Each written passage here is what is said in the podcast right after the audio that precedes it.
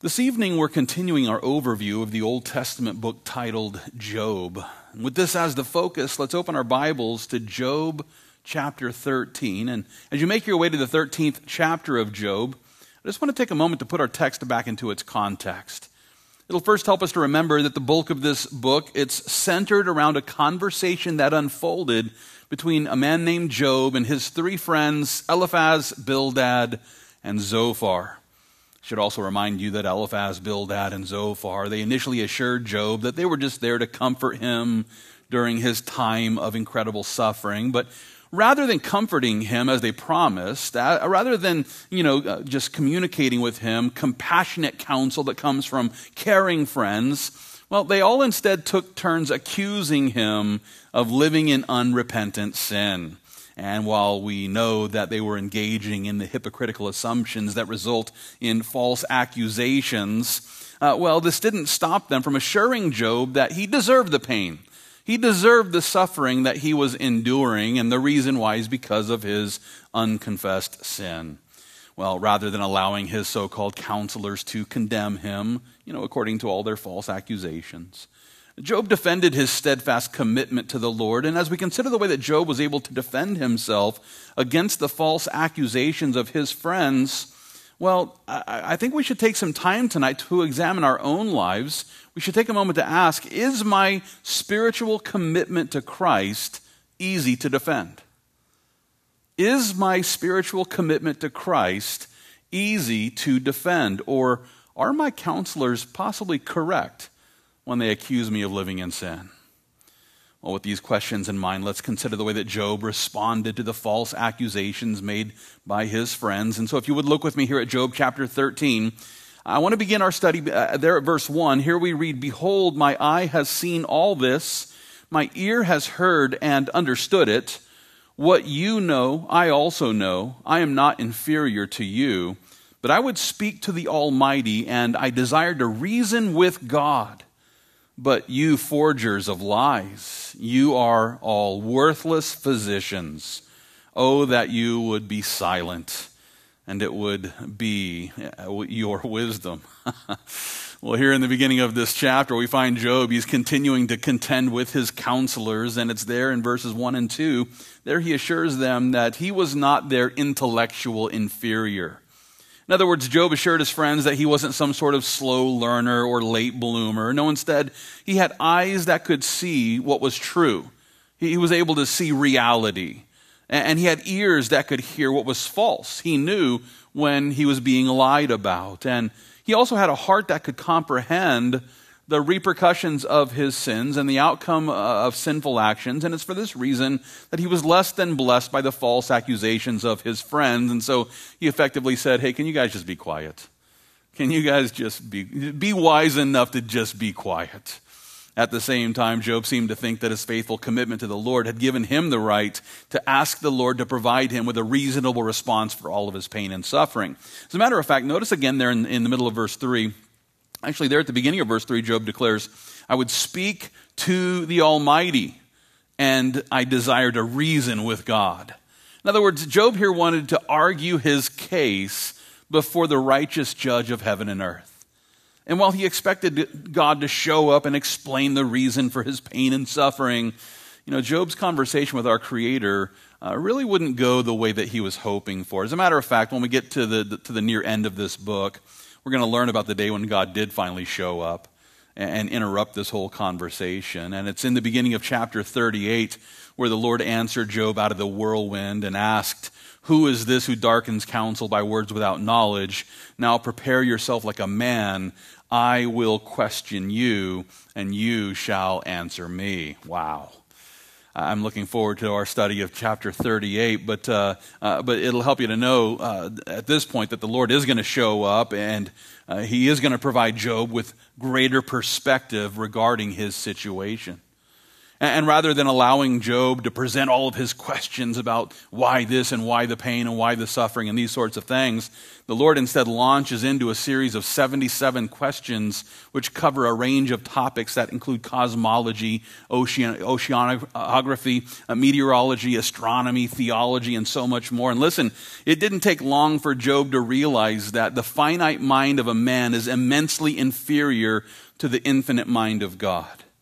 You know, whether we're talking about atoms or the entire universe, we've barely begun to scratch the scientific surface of the material world that God made just out of nothing. You know, God spoke the entire universe into existence, and we've barely scratched the scientific surface of trying to understand these things. Like, we're, we're, we're still grappling with, you know, why atoms can be mostly nothing and yet solid, you know, and, and it just baffles us. And yet, this is just something that God just did in a couple of days, you know. You know, six days, spoken forth a creation out of nothing. It's nothing for God. And we're like, what's, what's this? A rock, you know, and, and we think we're so smart. When it comes to the mind of man, we don't fully grasp the connection between the physical brain and the immaterial mind. Where does the brain stop and the, and the mind start? Who's the looker within? You know, who, who's actually looking through your eyeballs right now? I know it's you, but where is this immaterial being looking from within the, the material of man? I don't know. I don't know. I, you know, I don't, I don't know if I can figure this out. But for God, it's just kind of like, well, I could explain it to you if you could even understand what I was saying, but you couldn't. Job, you know, is, is, you know, wanting to interview God. Job is wanting to question God about why he's suffering all these sorts of things. And God finally shows up and says, Do you even understand anything? Do you understand how I fashioned the world? Do you understand why I, you know, hedged in the oceans, you know, in this sort of way? Do you even understand how the earth is suspended from nothing? And, and God will just go on and on with 77 questions of things that Job takes for granted and yet has to know why he himself is, so, is suffering in the way that, you know, that's, that's just the nature of man, though, isn't it? Everything is about me. Everything is about me. You know, why am I suffering in this? Why is my experience this way? And, oh, gee, uh, gee whiz, we need, we need help. We need help to get our minds off of ourselves and to get our minds back on the Lord. When Job told his friends that he desired to reason with God, he was failing to realize that he was actually asking to argue with the infinite being who created human reason. God created human reason, and we're going to turn around and have a loose understanding of reason and, and try to argue with the God who created reason. It's unreasonable. yeah. And, and yet, Job in his mind is thinking that I'm going to have this exchange with God and I'm going to be the winner of the argument. And it's very silly. We are very silly people. When we get to Job chapter 40, we'll actually find Job in the middle of that conversation, not even to the end of it. He's in the middle of the conversation, and it's in Job chapter 40, verse 4, where Job then answers the Lord and says, Behold, I am vile. What shall I answer you? I lay my hand over my mouth. You know, this will be good for many of us to do even, even tonight. You know, just, just be quiet and put your hand over your mouth and allow the Lord to, to show you something. Job, in the middle of God's interview, in the middle of the 77 questions, just finally just, says, I give up. I don't know what I'm doing here. God help me. It's at that point in time when Job covers his mouth and, and finally realizes that God doesn't owe anyone an explanation about anything. Plain and simple. If you think God owes you an explanation about something that he's allowed, you are confused. Would the servant enter into the chamber of the king and say, King, you owe me an explanation? No. And yet, how many of us have that mindset when it comes to our relationship with God? Well, Jesus is my homeboy. Nope, he's the King of Kings, you're a servant. And we should really come to grasp this in the way we live our lives. Rather than arguing with God when things don't go our way, as if God's up in heaven and saying, How can I make sure everything goes Bunjee's way? You know, how silly. It would be silly for me to argue with God when things don't go my way. And rather than being upset with God because He didn't make things go my way, shouldn't I just assume that maybe God's ways are higher than my ways, that he knows what he's doing, and I really don't. We'd all do well to embrace the perspective that Job eventually acquired on the day when the Lord questioned him, when he put his hand over his mouth and he said, I got nothing. I got nothing. I like the way that King Solomon summed all this up in Proverbs chapter 15. It's verse 33 where he declares, The fear of the Lord is the instruction of wisdom, and before honor is humility. Christian, listen, whenever we start struggling with questions about why the Lord is allowing this or why the Lord allowed that or why is the Lord allowing me to suffer and these sorts of things, we ought to take a step back, have some humility, and remember that those who want the wisdom of infinite instruction must first learn to walk in the fear of the Lord, which is to say that we must learn how to respect Him and, and, and exalt Him high above anything that we think we are. With this as the goal, we should turn our attention back to the text before us tonight. And so let's pick up our study of Job chapter 13. If you would look with me there, beginning at verse 6. Here, Job declares, Now hear my reasoning and heed the pleadings of my lips. Will you speak wickedly for God and talk deceit, deceitfully for him? Will you show partiality for him? Will you contend for God? Will it be well when he searches you out? Or can you mock him as one mocks a man? He will surely rebuke you. If you secretly show partiality, will not his excellence make you afraid, and the dread of him fall upon you? Now, here in these verses, we find Job. He's encouraging his friends to realize that the Lord is not pleased with those who secretly show partiality. And just to be clear, Job here is referring to those who secretly slant their story or their testimony in order to show favor to those that they've embraced according to their own personal biases. Uh, and in the context of this passage here, Job is probably referring to the bias based partiality that his friend Zophar was possibly demonstrating when he repeated the same false accusations previously presented by Eliphaz and Bildad.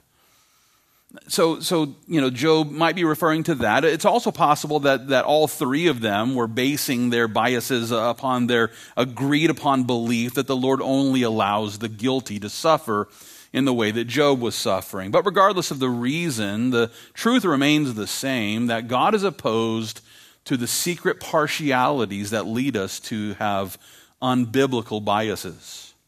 I like the way that James put it in James chapter 2. It's verses 8 and 9 where he declares, If you really fulfill the royal law according to the scriptures, you shall love your neighbor as yourself, you do well. But if you show partiality, you commit sin and are convicted by the law as transgressors. Now, this word partiality is actually translated here in James 2 from a Greek word which, in this context, it speaks of an unrighteous favoritism. Thayer also defined the same Greek word in this way. He says that partiality is the fault of one who, when called on to give judgment, has respect of the outward circumstances of man and not to their intrinsic merits. Yeah, meritocracy is out the door, but rather partiality based on, well, I like their haircut or, their skin color, or I like their clothing, or I like their, their, their class in, in you know, in, in society. And according to James, those who engage in these sorts of biased based judgments are actually sinning, and they're sinning against the Lord. Christian, listen, those who are willing to make false accusations against others because of their race or their gender or their financial status, they're actually failing to love their neighbor as they love themselves. And listen, the, the, the reverse of this is true in the sense that those who show favor to others, not just those who accuse others falsely, but those who show favor because of their race or their gender or financial status. Well, they're also failing to love their neighbor uh, in the way that they love themselves. And with that being the case, we should do our best to avoid the sin of partiality by learning how to love our neighbor as much as we love ourselves. And this, despite their race, despite their gender, despite their upbringing, despite their financial status whether they're rich or they're poor, whether they're, you know, red, yellow, black, or white, or whatever you want to say, you know, like whatever. Love them in the way that the Lord Jesus loves us. I like the way that Paul put it in 1 Timothy chapter 5. It's verse 21 where he declares, I charge you before God and the Lord Jesus Christ and the elect angels that you observe these things without prejudice, doing nothing with partiality. In other words, Christians ought to be people who are free from every prejudice. And not only that, but we should also avoid making judgments that are based on partiality. Listen, every cop isn't automatically innocent because they're a cop. I mean, every criminal is not automatically guilty of, of every single thing simply because they've been a criminal. And, and we have to get away from, from this idea of judging people based on what we see, based on these partial prejudices. Instead, we should learn to love one another with the impartial love of the Lord, the, the love that would lead us to sacrifice for one another in the name of Jesus Christ. At the, same, at, the, at the same time here, we should also live our lives in such a way that those who accuse us of you know, doing something wrong can easily be proven wrong themselves. And, and with this as the goal, let's pick up our study of Job chapter 13. If you would look with me there beginning at verse 12, because here Job goes, goes on to declare here, he says, Your platitudes are proverbs of ashes. Your defenses are defenses of clay. Hold your peace with me and let me speak. Then let come on me what may. Now, here in these verses, we find Job. He's continuing to put his counselors in their proper place. And he did this by insisting that their platitudes were proverbs of ashes. I love that.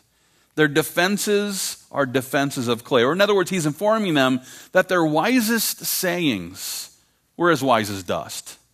You know, their, their wisest sayings, their, their wisest arguments were like ashes, and their strongest arguments were as strong as clay pots, which are easily dashed to the ground. At the same time, he also encouraged them to hold their peace, which was a very polite way of saying, hey, shut up. You know, he's saying, hey, hold your peace, be quiet, or shush, as some might say. And, and, and, I like the way that the scholars who created the New English translation render verse 13. They put it like this Refrain from talking with me, so that I may speak, then let come to me what may. In other words, the steadfast faith of Job was not being swayed by the false accusations of his friends. And the reason why? Well, it's due to the fact that he knew he was a blameless, God fearing man who uh, feared the Lord and shunned evil. And, and in light of his defense, I, I, can't help but to remember something that Paul wrote to the Christians in Thessalonica. It's actually in 1 Thessalonians chapter 2. It's verses 10 through 12. That's where uh, Paul declares this. He says, You are witnesses, and God also, how devoutly and justly and blamelessly we behaved ourselves among you who believe as you know how we exhorted and comforted and charged every one of you, as a father does his own children, that you would walk worthy of God who calls you into his own kingdom and glory.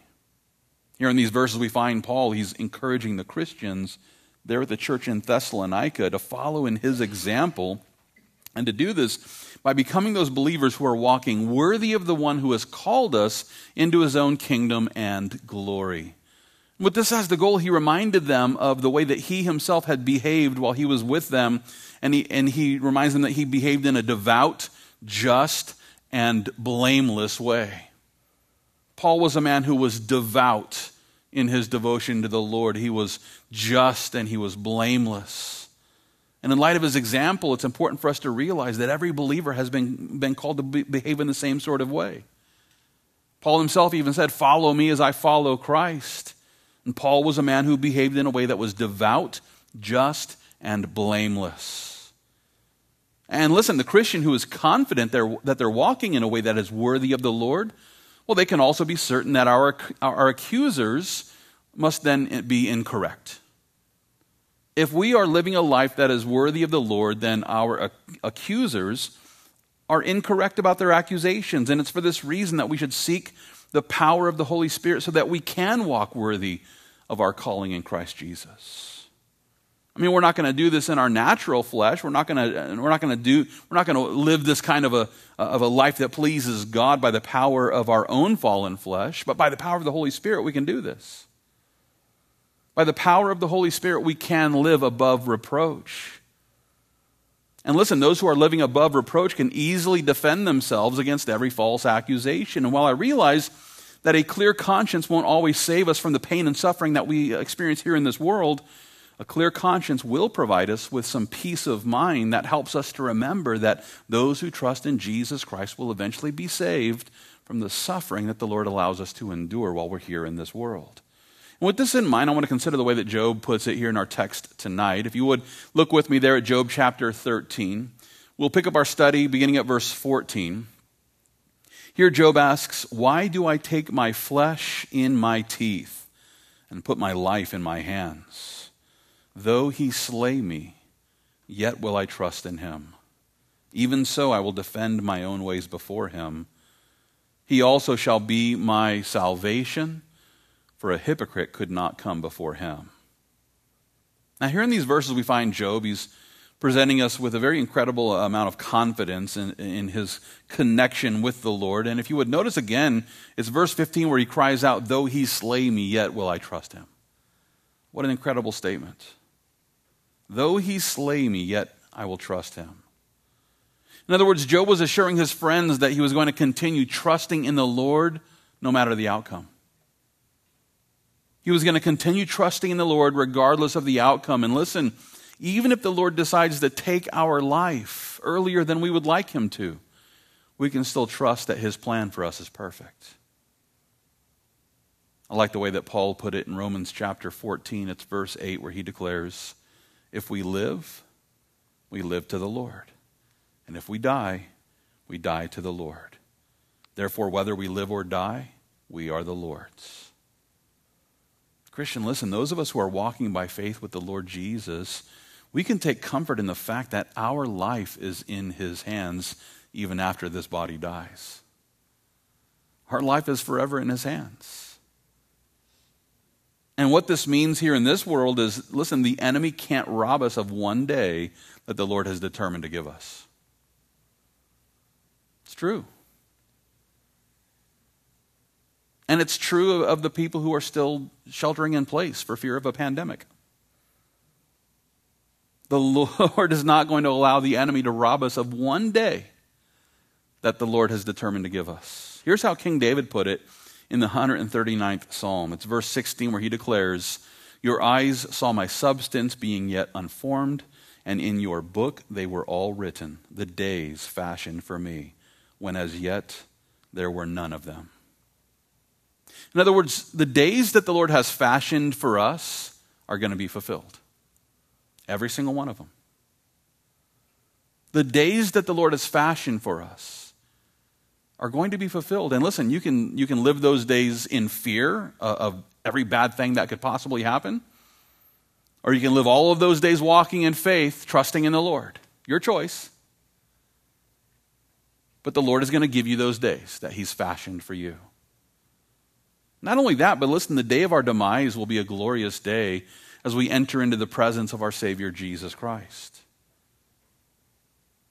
For the Christian, the day of our demise is a wonderful day for, for us. No doubt that people will mourn as, as, we, as we depart. But for us, the day of our demise is a glorious day because for the Christian, this is the day when, when, we finally enter into the presence of our glorious Savior Jesus. And with that being the case, we can cry out with Job, though he slay me, yet I will trust him because he will always be my salvation. With that, we can rejoice in knowing that the believers who are falsely accused here in this world, well, there's coming a day when we will eventually be vindicated. And I want to consider how Job put it here in our text tonight. And if you would look with me there, Job chapter 13, we'll pick up at verse 17. Here he declares, Listen carefully to my speech and to my declaration with your ears. See now, I have prepared my case. I know that I shall be vindicated. Who is he who will contend with me? If now I hold my tongue, I perish. And here in these verses, we find Job, he's assuring his friends that they needed to pay careful attention to the words of his defense. And the reason why?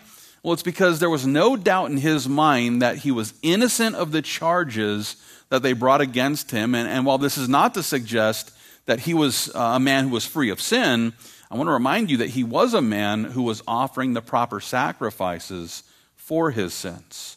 I'll remind you, it was back in chapter 1. There we learned that Job would regularly rise up early in the morning and offer burnt offerings, both for his kids and for himself. And listen, he not only offered sacrifices for the sins that he knew about, but he also offered sacrifices for the sins that they may have been guilty of, but weren't quite sure about. so, you know, Job was offering burnt offerings for, for sins plus, you know, like anything that maybe I'm missing out on here, I want to offer up something for that as well. That was a, that was a careful man. He wanted to carefully walk with the Lord. And, and without debate, uh, Job was, uh, according to the Lord even, a blameless and upright man who feared God and shunned evil. And with that being the case, well, we shouldn't be surprised to find him assuring his friends that the, the, the Lord was going to vindicate, vindicate him. He had no doubt that there was coming a day when the Lord was going to vindicate him. That word vindicate, which is found there at the end of verse 18, it's translated from a Hebrew word which speaks of an accused person who is acquitted or justified before a judge. What this means is that Job was fully expecting to be acquitted before his accusers. And the reason why is because he was a man who was not only shunning evil, but again, he was offering the proper sacrifices for the sins that he was guilty of. And, and of course, those sacrifices uh, were, were, actually placeholders for the sacrifice of the Lord Jesus uh, Christ. Simply put, uh, Job was a man who was living a life that was pleasing to the Lord because he was trusting in this sacrificial system, which would eventually be fulfilled by Jesus Christ. In light of his example, we too ought to become those believers who are not only trusting in the substitutionary sacrifice of Jesus Christ by which we are saved. But we should, as born again believers, then walk in the Spirit so that we don't fulfill the lusts of the flesh as we continually offer the sacrifice of praise. And in this way, listen, the Lord will help us to live a life that is, in fact, above reproach. I like the way that the apostle Peter put it in 1 Peter chapter 3. It's verses 15 through 17 where he declares, Sanctify the Lord God in your hearts and always be ready to give a defense to everyone who asks you a reason for the hope that is in you with meekness and fear. Notice, having a good conscience, that when they defame you as evildoers, those who revile your good conduct in Christ may be ashamed. For it is better if it is the will of God to suffer for doing good than for doing evil. In other words, you know, rather than living a life that could, you know, could be perceived by others as ungodly, the Apostle Peter encouraged us to live in such a way that our conscience is clear, and yes, even if this ends up causing us to suffer for the sake of our Savior, we ought to engage in good conduct, and to the point where even if people are reviling us for our good conduct, which is becoming more and more common, here in the 21st century that we are willing to engage in that good conduct. We are you know, willing to suffer then, suffer for doing what is right, even when society says, no, that's wrong, and we're going to persecute you for it. And Peter says, hey, it's better, it's better to suffer for doing what's right than to end up suffering for doing what is wrong. And Peter tells us that we ought to do this having a good conscience. It's often been said that a clear conscience makes a soft pillow. And I like that. Because when you have a bad conscience, it's hard to sleep. When, when your conscience is, is, is, unclear, when, when, when you know you're doing something wrong, hard to sleep. But a clear conscience makes a soft pillow. And a clear conscience will also provide us with confidence whenever we find ourselves facing false accusers who have come to give us their so called wise counsel about what we're doing wrong. And knowing that there will be times when we're forced to face false accusers, listen, those who are living a life that's above reproach, well, they can rest assured that the Lord is going to vindicate us there at the Bema seat of Jesus Christ. And so we don't have to worry about the false accusations. if you have people making false accusations against you and you know they're wrong and, and, you know that your conscience is clear, don't, don't waste one night tossing and turning over it. Just sleep tight, knowing that what they're saying about you is false. And, you know, people who want to know the truth, they'll figure it out. And eventually the Lord will vindicate you. Now, Job was certain that he was going to be vindicated by the Lord, and and yet he was still confused about the pain of his suffering. He was still confused about why the Lord, uh, you know, in, in his mind, uh, he thought the Lord was causing him to suffer. And, and so the final section uh, of this chapter is Job crying out to the Lord. And if you would, let's pick up our study of Job chapter 13. We'll uh, look there beginning at verse 20. Here, Job cries out to the Lord, Only two things do not do to me. Then I will not hide myself from you. Withdraw your hand far from me, and let not the dread of you make me afraid. Then call, and I will answer. Or let me speak, then you respond to me. How many are my iniquities and sins? Make me know my transgression and my sin. Why do you hide your face and regard me as your enemy? Will you frighten a leaf driven to and fro? And will you pursue dry stubble? For you write bitter things against me and make me inherit the iniquities of my youth. You put my feet in the stocks and watch closely all my paths. You set a limit for the soles of my feet. Man decays like a rotten thing, like a garment that is moth eaten. Well, you might think that these are the lyrics of some new metal song, but, uh, but, but they're not. This is just a depressed dude crying out to the Lord. And it's here in the final section of this chapter where we find Job seeking relief from his suffering by crying out to the Lord. And I can't help but to hear the exasperation in the words of this man who was just looking for some level of understanding. For example, notice again in verse 22, Job cries out, you know, for, for communication by declaring, call to me and I will answer. Or listen to me and I'll re- and, let you respond. You know, he's saying either way, just, you know, either you talk or me talk or someone talk. Please talk. Please tell me something. Job was stressing out because the Lord didn't seem to be answering his prayers, and I have no doubt that we've all been there at some point. I have no doubt that we've all cried out to the Lord and we just felt like our prayers were, were hitting the, the ceiling of the house like a Teflon pan. You know, it's just like everything's just bouncing right back down on top of us. Nothing's making its way into heaven. And if this sounds like your situation, please trust me when I tell you that God hears your prayers. And sometimes He answers with a yes, and sometimes He answers with a no, and sometimes He answers with a maybe, and sometimes He doesn't answer, not in the time frame that we want. But who knows better, you or God? Listen, if you're praying and asking God for something and it just seems like you're getting no response, just continue doing the last thing that He told you. I've seen so many Christians scrambling in the absence of information. They've prayed, God didn't answer, and so they start making all these decisions. Hey, you're not that smart. Quit making things up as you go. If God's not answering, then just keep doing what He told you to do last. And keep walking by faith until He tells you something new. We don't need God, you know, to answer every single prayer immediately. What we need to do is just learn how to walk by faith. And the best way to do that is just keep doing the last thing that he told you to do.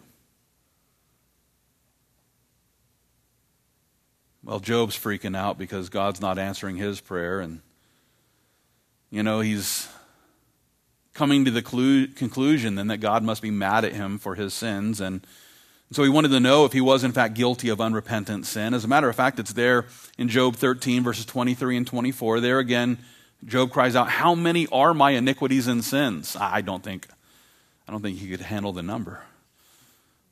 But he wants to know. He says, Make me know my transgression and my sin. Why do you hide your face and regard me as your enemy? Now, on the one hand, here, Job was certain that he was going to be vindicated. He was certain that his friends were falsely accusing him.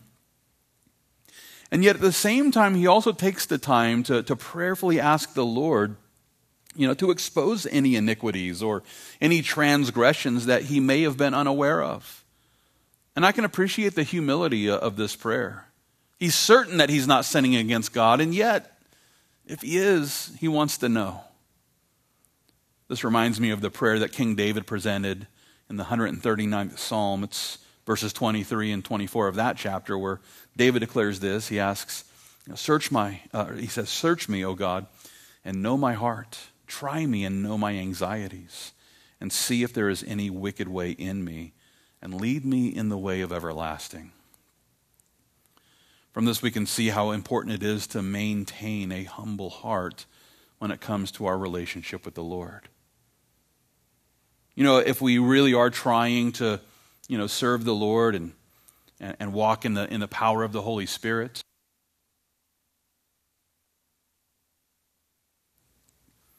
then we can, you know, have some level of confidence that, you know, we are, uh, you know, keeping short accounts with the Lord and maintaining that close connection with Him. And, and so when the accusers come along and start accusing us of things, you know, there can be that level of confidence of, I'm not, uh, you know, I'm not sure that, that you're right about that.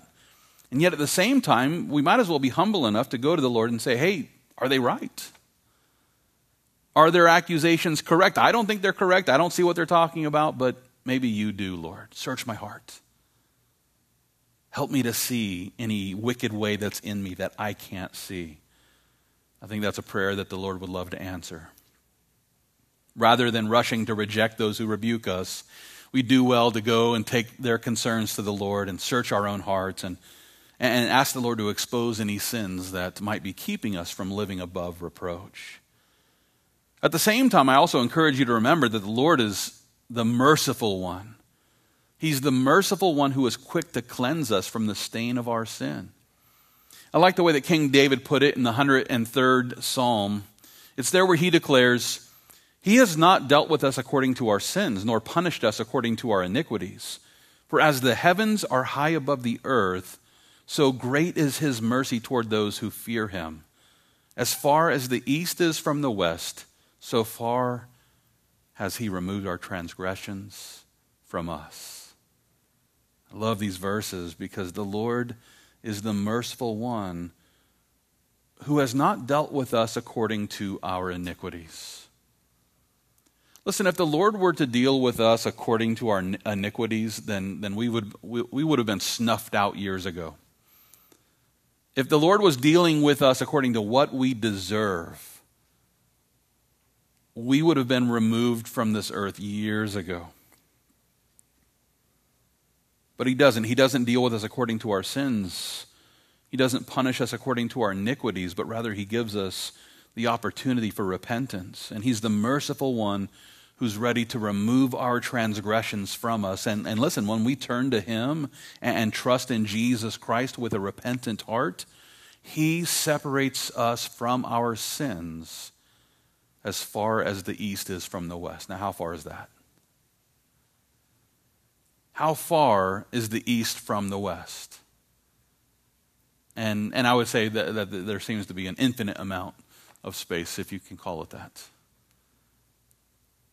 That as far as you can go to the east and as far as you can go to the west, that's as far as He's separated us from our sins. And isn't that nice to know? With that being the case, we can be certain that Job was out of line when he questioned the mercy of God. Notice again there, beginning at verse 25.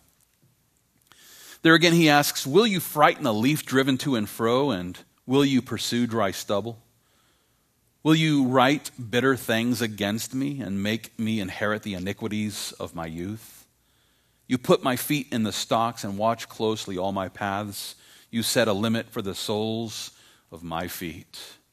Now, here in these verses, we find Job, he's comparing the Lord to a, a bitter author who was keeping a, a record of wrong. And not only that, but he was also comparing the Lord to an unjust prison guard who was stopping him from moving forward in his faith.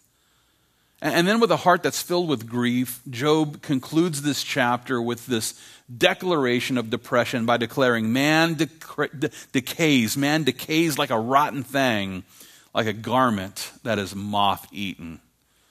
What an outlook on life. Man decays like a rotten thing and like a garment that is moth eaten. True, that is the end of man here in this world. Thankfully, this world is not the end. And yet, from this, we can see that distorted thoughts about God will always result in depressive thoughts about this life. Distorted thoughts about God will always result in depressive thoughts about this life. And with that being the case, the Christian who wants to live above reproach, we ought to detain those depressive thoughts before they become words that infect the minds of others. No doubt that we all have just ridiculous thoughts that float around in our heads and depressive ideas, and we all struggle with, with you know, the things that just pop up in our minds, whether they be from the flesh or the, the devil or the demons that are, you know, th- shooting those fiery darts into our minds. And, you know, throughout the course of the day, I'm sure we all have just nonsensical ideas that pop up in the, in the brain. The worst thing that you can do with those ideas is let them become words that come out of your mouth. And I know it's a struggle. It's a struggle to get a hold of those thoughts. It's a struggle to stop those ideas from becoming sentences that we say. And yet that's exactly what we should what we should do. And when those thoughts come up and, and when we have those de- depressive ideas, I, I think that we should follow the instructions that Paul presented in Colossians chapter 3. It's there where he declares, Let the peace of God rule in your hearts, to which also you were called in one body, and be thankful. Let the word of Christ dwell in you richly in all wisdom, teaching and, and admonishing one another in psalms and hymns and spiritual songs, singing with grace in your hearts to the Lord. And whatever you do in word or deed, do all in the name of the Lord Jesus, giving thanks to God the Father through him. Christian, listen, rather than allowing our disappointments to become distorted thoughts about God that end up becoming words of discouragement that we pass on to others, uh, rather than allowing all of that to transpire, let's remember that the Lord has called us to simply encourage one another with the word of Christ. We need to encourage one another with the word of Christ, and that's why he tells us to first let the peace of God rule in our hearts. When all these depressive, distorted thoughts about God start creeping in, we need to get back uh, to the Word of God so that the peace of God can rule in our hearts. And then we can become those believers who are quick to admonish one another with psalms and hymns and spiritual songs as we sing with grace in our hearts unto the Lord. Simply put, the church should be like a musical. That's right. We ought to be singing to one another. And I'm not talking about some lame Disney musical that glorifies some sort of secular or even sometimes a sinful life, but, but instead I'm talking about the sort of musical where God is being glorified, where the songs that we're singing glorify God, and, and in this way we're encouraging one another. And okay, so, I, you know, you don't have to sing if you don't want to. I actually prefer that you don't, most of you. But uh, have you heard you? No, but seriously, I mean, you know, even just taking from the Psalms, just taking, you know, those concepts from the Psalms and just passing on those encouraging ideas.